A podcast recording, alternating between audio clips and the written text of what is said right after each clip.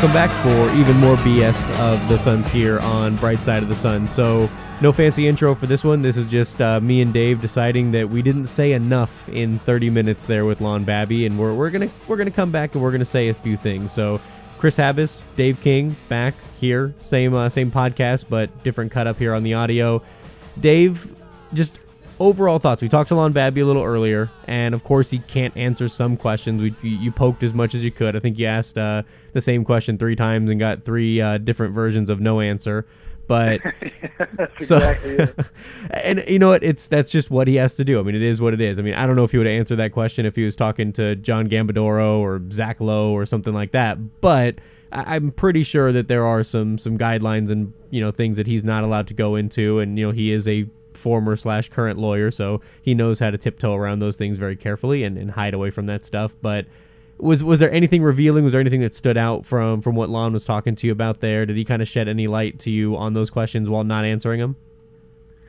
You know, he he really didn't. Uh, I tried several different ways. Uh, you know, because I think it's all about how you ask the question and how you couch the question and give them an opportunity to answer something that they can answer without saying too much, and then occasionally saying too much, but being okay with it because it was in the context of something they wanted to say.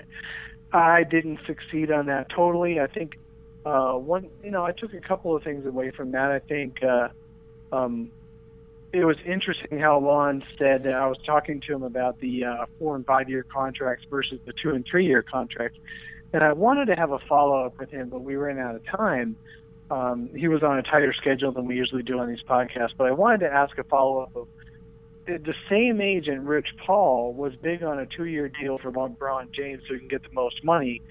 And he was that same agent wanted a five year deal for Eric Bledsoe.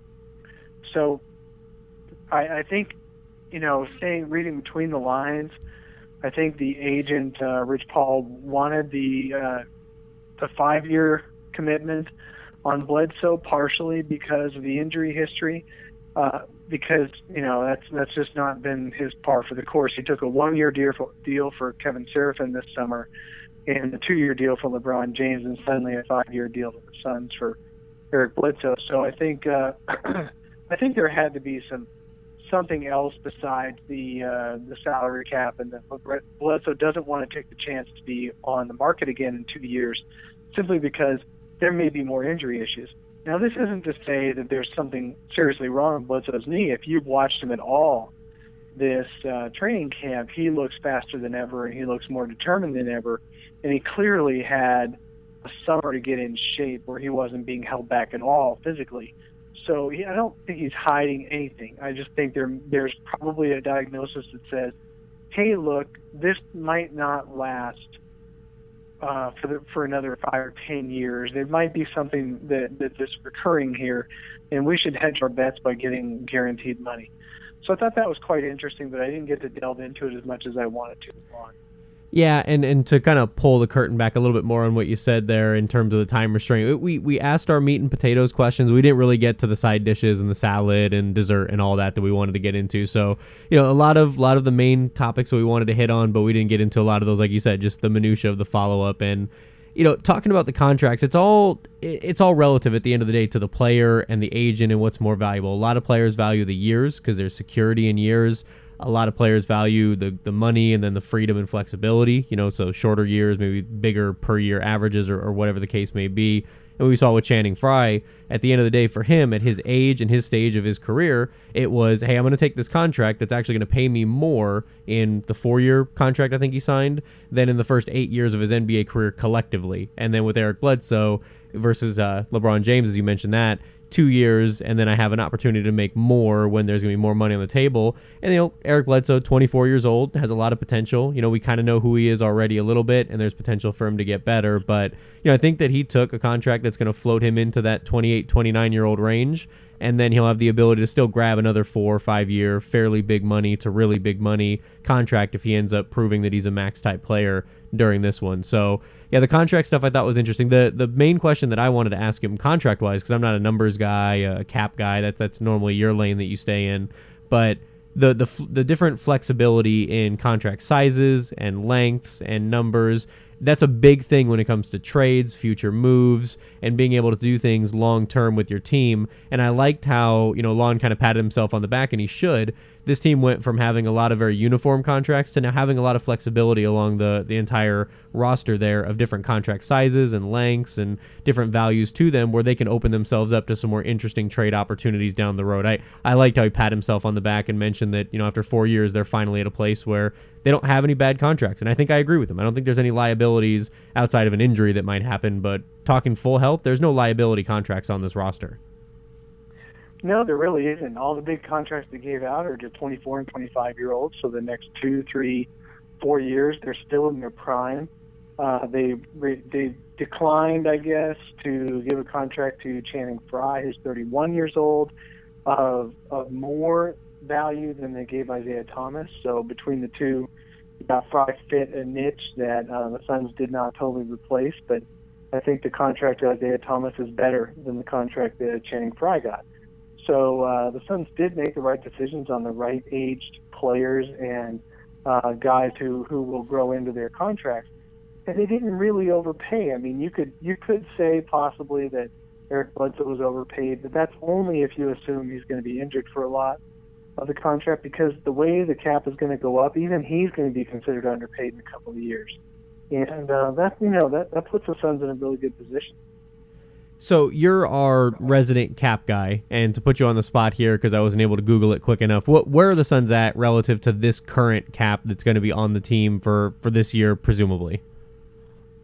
Oh gosh, this current year, I think they have just under five million left, if I can if I get that right from memory.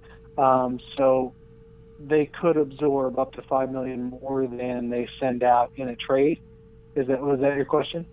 Well, just basically seeing like, okay, the cap's at 60 and they have 55 million in guaranteed contracts, like something like just using fake numbers there, of course. But so you're saying no, they have about the cap five. Is, the cap is 63 and they're about 58.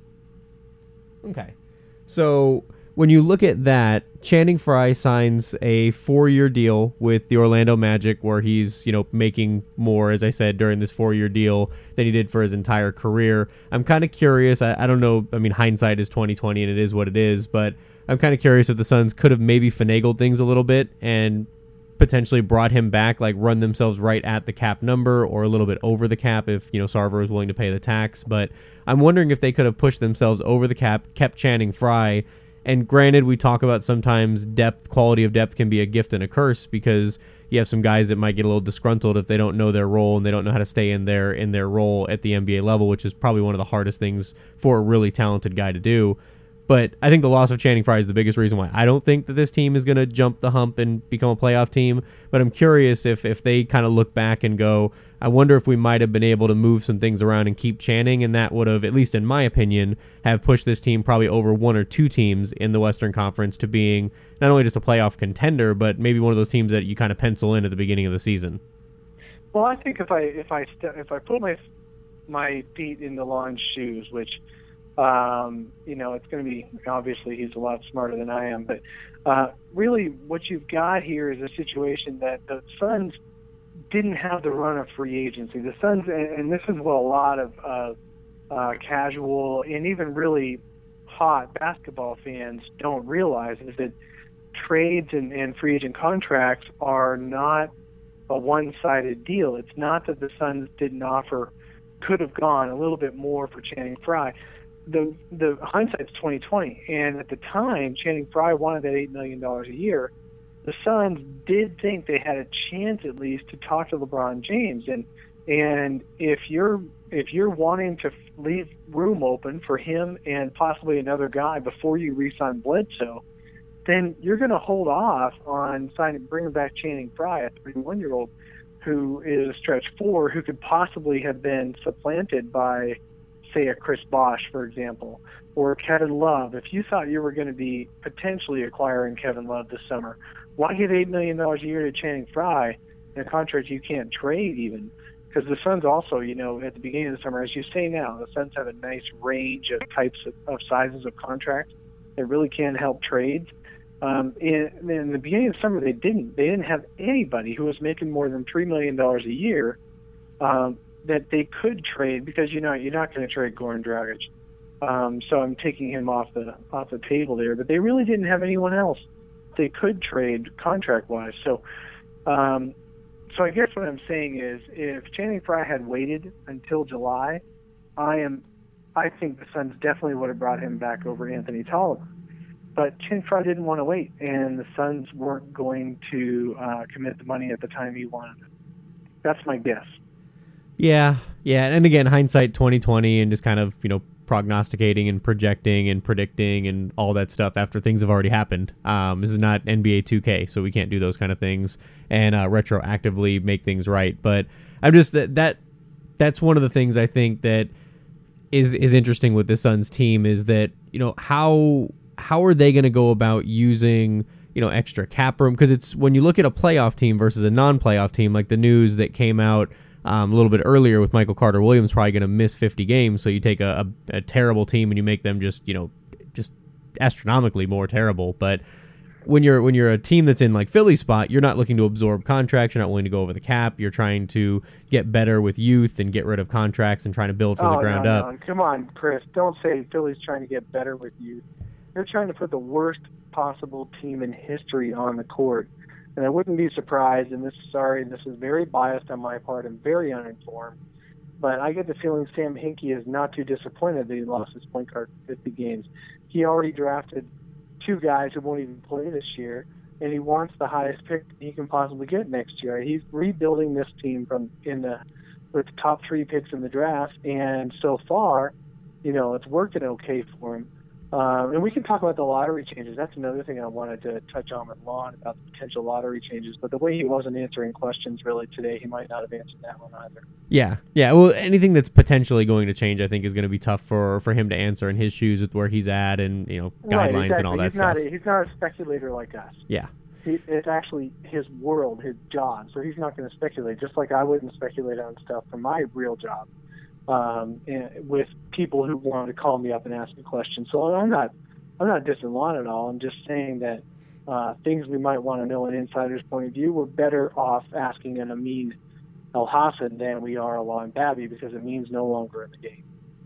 Yeah, and, and well, where I was going with that with the Philadelphia and Phoenix comparison, because you know they were neck and neck as 29 and 30 last year as the teams projected to be the two worst in the league, and uh, you know one of those things happened, um, but definitely not the other with with Phoenix though, I'm kind of curious and interested in, in you know questions that Lon Babby won't answer, and, and probably are better to ask a guy like Robert Sarver. But then again, he might just say things that he thinks people want to hear.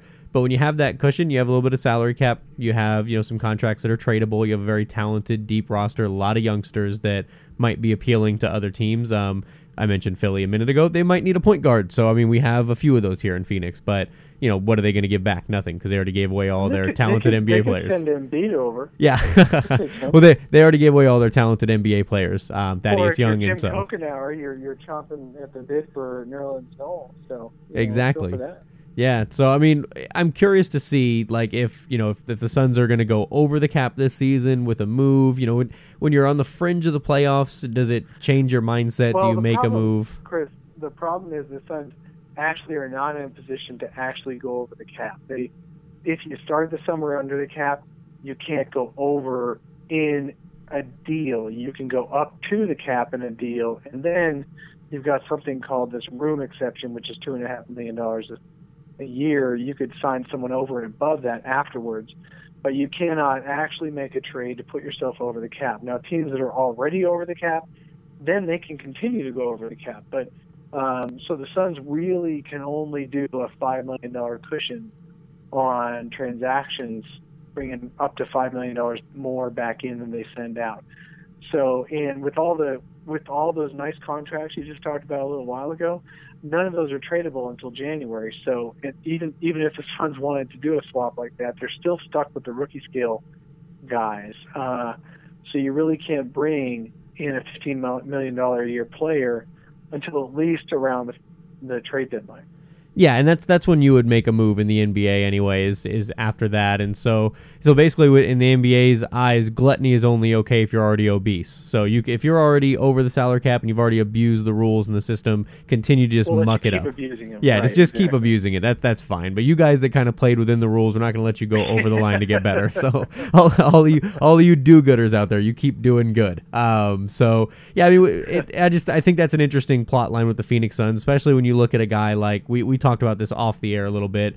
Gerald Green is a guy that I think would be extremely attractive to a lot of playoff contending type teams as that you know January February acquisition of athletic guy that can play two positions that can shoot the three. That that's always the thing that playoff teams oh, yeah. are looking for. I mean, and we talked about we talked about Oklahoma City as being a, yeah. a team that really could use a score, but but um, I re- they don't have anything to send back that's Jeremy Lamb. better. Jeremy Lamb. Everybody wants to, or we can we can ask him for James Harden, can't we? Or is that no? We can't do that anymore.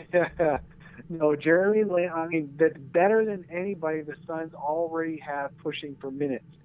Jeremy Lamb. I mean, really, is he worth more than um, the, all the guard? You know, the guards that are already in place. Is is he someone you're going to acquire Oh, no, going to eventually no. beat out Eric Bledsoe? It would it would be No. yeah you would you would ask for the ghost of Kendrick Perkins past or you'd look at maybe one of those bigs if you're enticed enough by like maybe a Nick Collison is a one year band aid off the bench veteran power Well, forward yeah, or but, but Oklahoma City isn't going to want to Yeah. give him up because they're going for the playoffs. Really, all they were going to be willing to give up, and, and beauty's in the eye of the beholder. I'm sure at least a few people listening to this would say Perry Jones is a guy we should go get.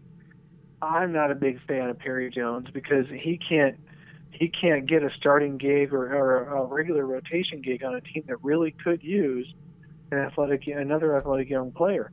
Um, same with Jeremy Lamb. He proved himself to be limited, and and I'm t- I'm looking at only acquiring people that are better than people we already have on the roster, and I'm not seeing that on Oklahoma City after the top three or four guys, and they're not going to trade the top three or four guys.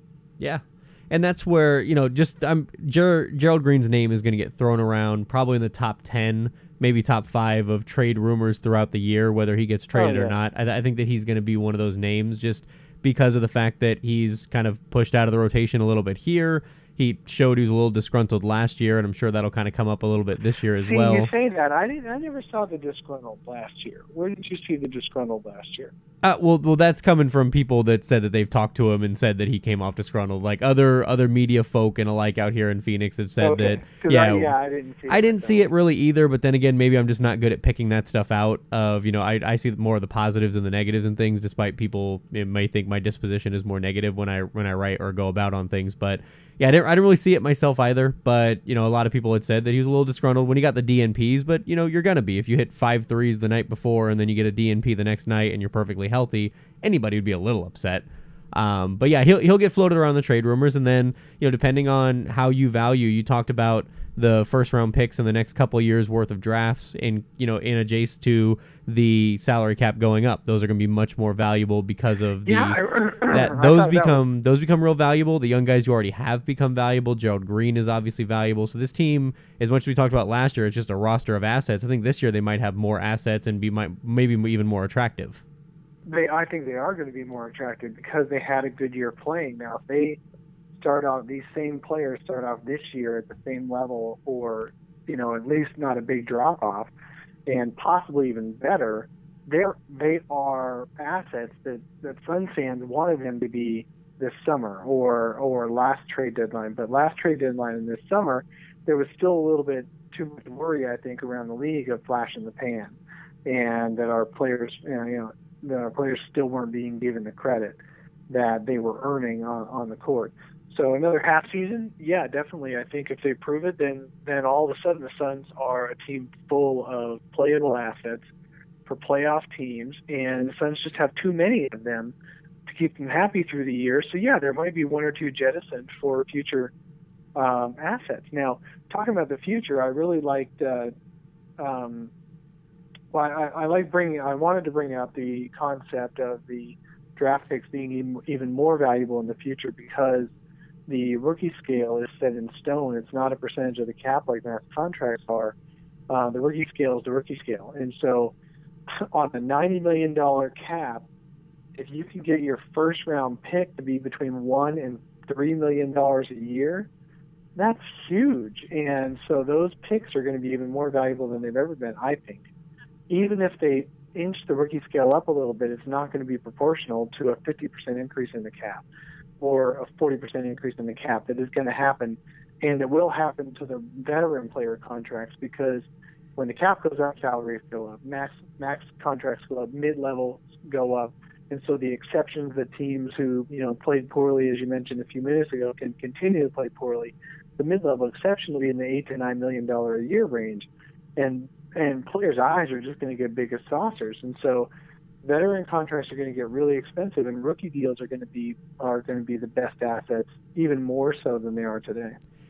One, I want to dive into the draft stuff, and I have some of that pulled up here that I want to talk about because I know that you're interested in that as well, with like the potential changes and how that might affect things. But I wanted to ask Lon, and I had the question queued up in my mind, and I was ready to blurt it out. But the way he was answering um, your questions, I immediately just, just discarded that and went in a different direction. But I'm really curious of what people around the NBA think, and I'm not the first guy that thought of this. I think the first guy that I heard say it out loud was Bill Simmons years ago, like not recently, like maybe four, five, six years ago, had mentioned uh, NBA salary cap being similar to a movie budget where the production team will be given $50 million to fill their uh, their cast, and then they're given an unlimited amount of money for their A plus star that gets brought on. Like Tom Cruise, you get your mm-hmm. fifty million, and then we're gonna give you know the rest of the the rest of the cast as a budget, kind of like a salary cap. So I'm curious what NBA people internally think of that kind of a concept of giving LeBron and Kobe and those guys that are, are much more valuable to the franchise more than just X's and O's on the court.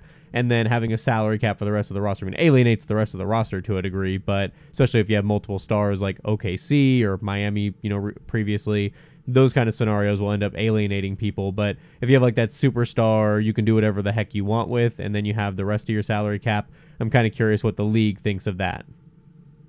Yeah, that's really interesting, and he never would have answered the question. Yeah. Uh, but I think it's a great one, and it's one. It's a it's a variation that I hadn't considered today when I was talking to him because I was saying, well, how can you even sustain a max, uh, an unlimited max, but have still have a salary cap? And he agreed. He said, yeah, well, that was the whole point of putting the max salary in was to uh, build up the middle class, or yeah, the middle class, and that's what he was saying. He was there when they were when they were negotiating that in. So I think uh, if you did something like unlimiting the max salary again, it would have to be outside the cap, or it just makes for an unmanageable situation. Then your guys like Gerald Green uh, will be out of the league and never get back in because a team would rather have a rookie dude who would take a minimum um, and Green would have done that, I guess, for New Jersey a couple of years ago, but he never would have gotten the three-year, nine million dollar contract from.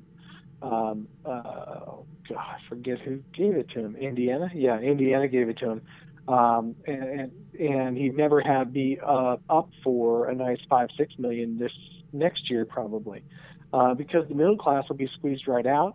So people in their late 20s will disappear from the league in, in place of guys who are willing to take the minimum this is probably a bad example of this because you know when you think of Robert Horry, he's probably in the upper echelon of role players historically in the NBA, like not superstars and not stars, but like that role player that does a lot and, and isn't recognized as being a star.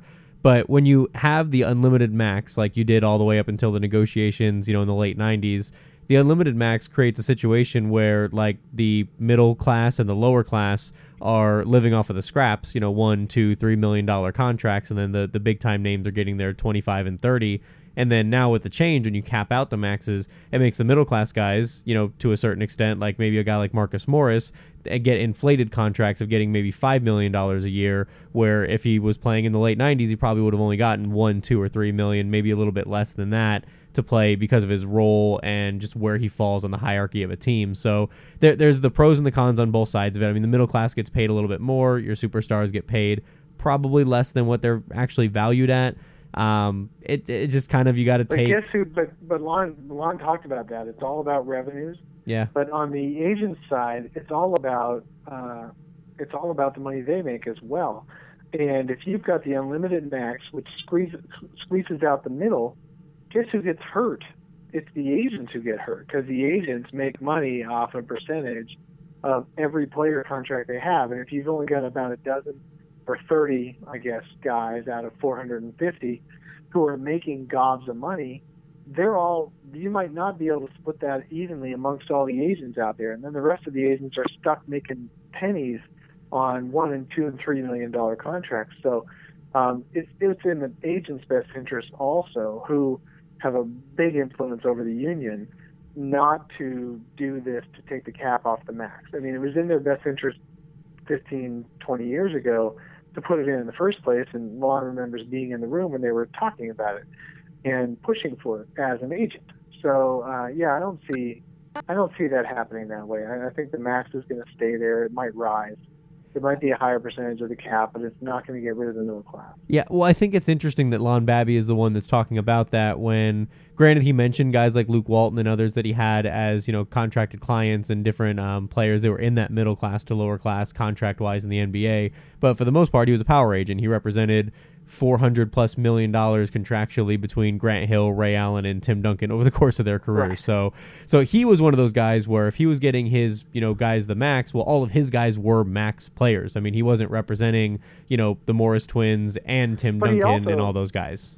But he also had guys, even even a few of them. firm, who were also no, no. I mean, even in his own firm, who were also trying to be player agents who would have been squeezed out because they'd have been barely making any money on the on the riffraff left. So yeah, while Lon was a power agent in his own right, um, you know, it's it's a brotherhood of agents. They're all supposed to try to be looking out for each other because one of these days your guys are dead, and, you know, and retired and all that, and uh, you've got to find new um, big guys, and you don't want to have been squeezed out yourself because of your own negotiations a few years earlier. So yeah, it's a big brotherhood. They're all covering each other's backs. The agents are covering each other's backs. The, the owners are covering each other's backs, um, except for uh, Don Sterling. But anyway, um, and and they're all making money. It's all about revenues. And Lon said it at the very beginning. Let's be frank. It's all about revenues. Yeah, yeah. It's it's it's a butterfly effect with every little thing that gets done and every little intricacy. But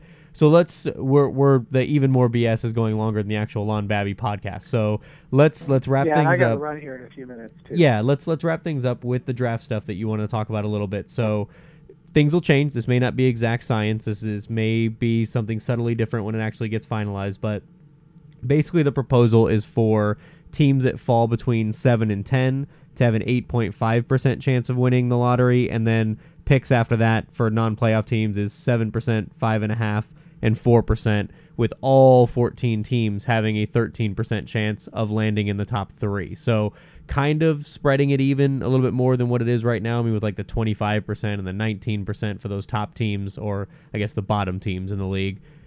That that does change things a little bit because hey, if you're the Phoenix Suns and you land at lucky number 13 or 14, like you seem to live in, that's their wheelhouse if you end up landing there again for the next couple of years with how deep and talented the West is, it's not really a shame that you win 45 or 50 games and you just miss the playoffs in the West. They might actually have a chance of jumping up and being top three in the lottery or, or moving up and having a you know a higher pick in the lottery with this new system.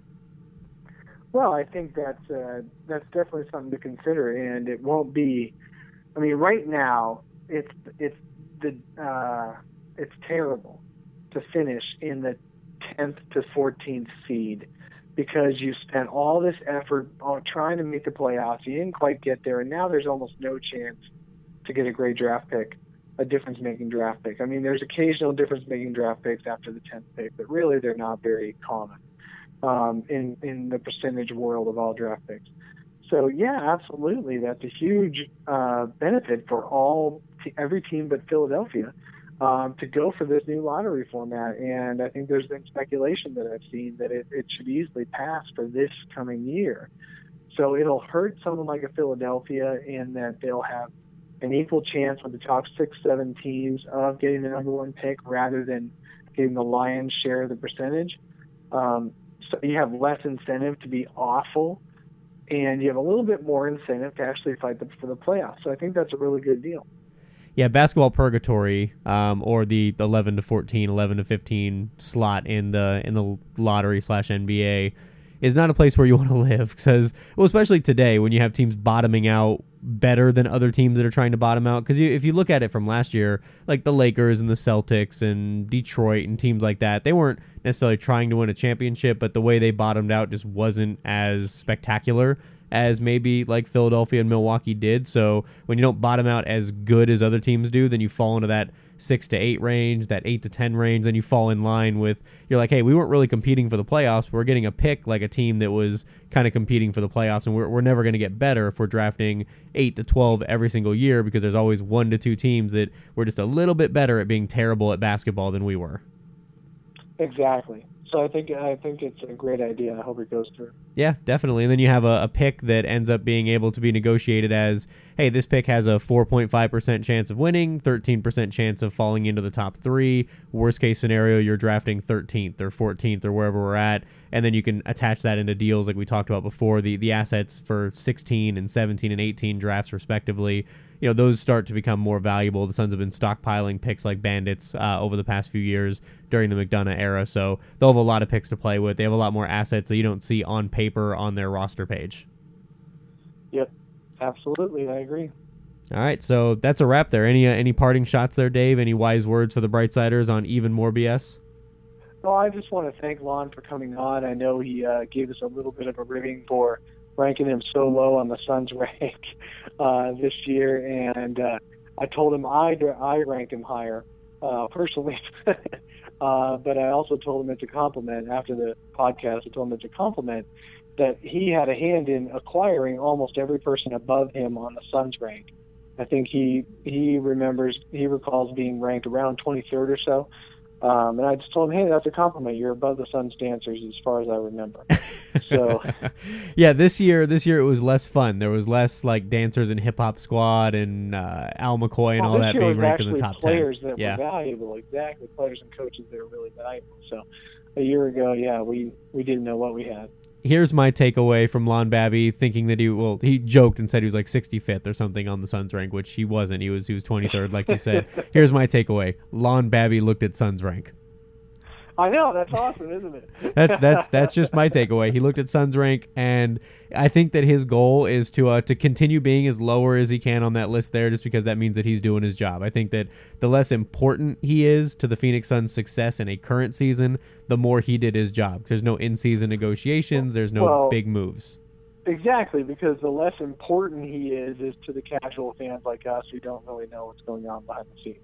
So absolutely his position is behind the curtain and he knows it. And so, yes, the further down he goes, the better off the franchise is. Absolutely. Two years ago, him and Robert Sarver were number one because it was their job to go out there and get Ryan McDonough and Jeff Hornacek, and man, they did a hell of a job doing that. So that'll that'll do it. I got I got nothing else. We'll be back next week, hopefully with another big time guest uh, to break things down. The Pacific Division preview podcast portion should come back up this weekend. We're gonna keep it a little bit shorter. The Clippers one ran long, um, just because I was bad at looking at clocks. So We'll, we'll we'll come back with some Clipper or no Clippers talk with with just the the Kings, the Warriors, and the Lakers. We'll probably break that down this weekend. So look out for that podcast, and then another big guest from the Suns next week. And that'll do it. So make sure to check this out if you're not already listening on TuneIn. You know, share, tell a friend, subscribe. Most importantly, we appreciate the listens and the follows there. Tell your fellow Suns fans that you know to get out and listen to the BS of the Suns podcast here on Bright Side of the Sun. We're going to continue to have players, front office, you know, national media. We're going to try and have guests as much as we can.